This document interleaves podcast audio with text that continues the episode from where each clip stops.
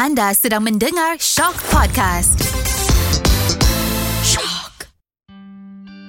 Bila kita melihat sebuah cermin di hadapan kita, kita akan melihat bayangan refleksi yang cukup mempesona. Ya, bayangan itu adalah diri kita sendiri. Apakah yang mungkin anda katakan pada bayangan tersebut?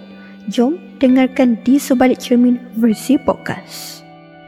Minggu ini, di sebalik cermin versi podcast membawakan MK Keklik.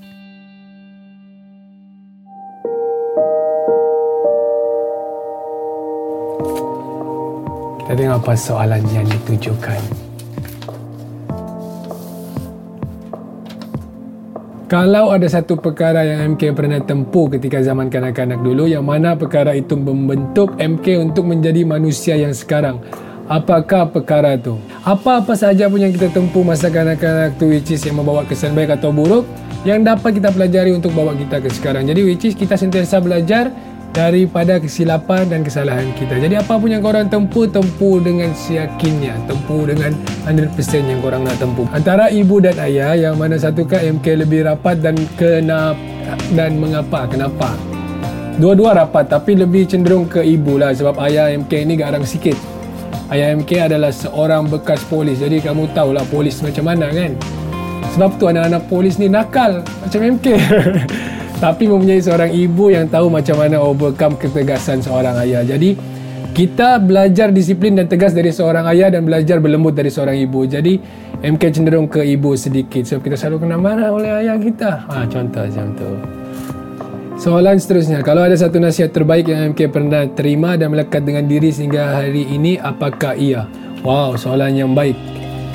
Kalau ada satu nasihat terbaik yang MK pernah terima dan melekat dengan diri sehingga hari ini, apakah ia? Ialah untuk tidak melupa diri kita ini siapa, dari mana asal kita dan siapa kita ini sebelum siapa kita sekarang. Memori apakah yang boleh buat MK tersenyum dengan serta-merta? Bila MK teringat tentangnya? Memori-memori manis MK bersama keluarga, kawan-kawan.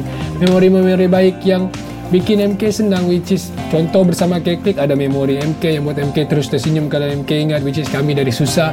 Tiba-tiba pejam cilik pejam cilik eh kita atas pentas depan ni ramai 10 orang. Benda-benda tu yang buat MK terus tersenyum lah.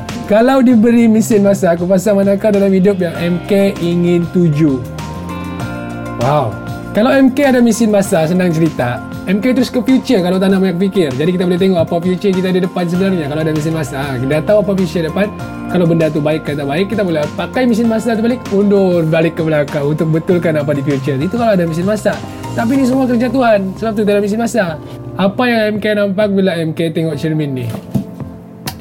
MK nampak MK lah which is MK nampak MK ni di mana dalam keadaannya MK ingin berubah untuk jadi lebih baik atau MK ingin menjadi seseorang yang kurang baik. Jadi dalam cermin ni kita dapat nilai diri kita sendiri. Jadi MK nampak diri MK ni, macam mana MK nak bentuk MK ni. Kita rasa puas hati ke sekarang tengok apa yang ada dekat cermin ni atau tidak? Pulang kepada anda untuk memperbaiki atau pisau MK Keklik.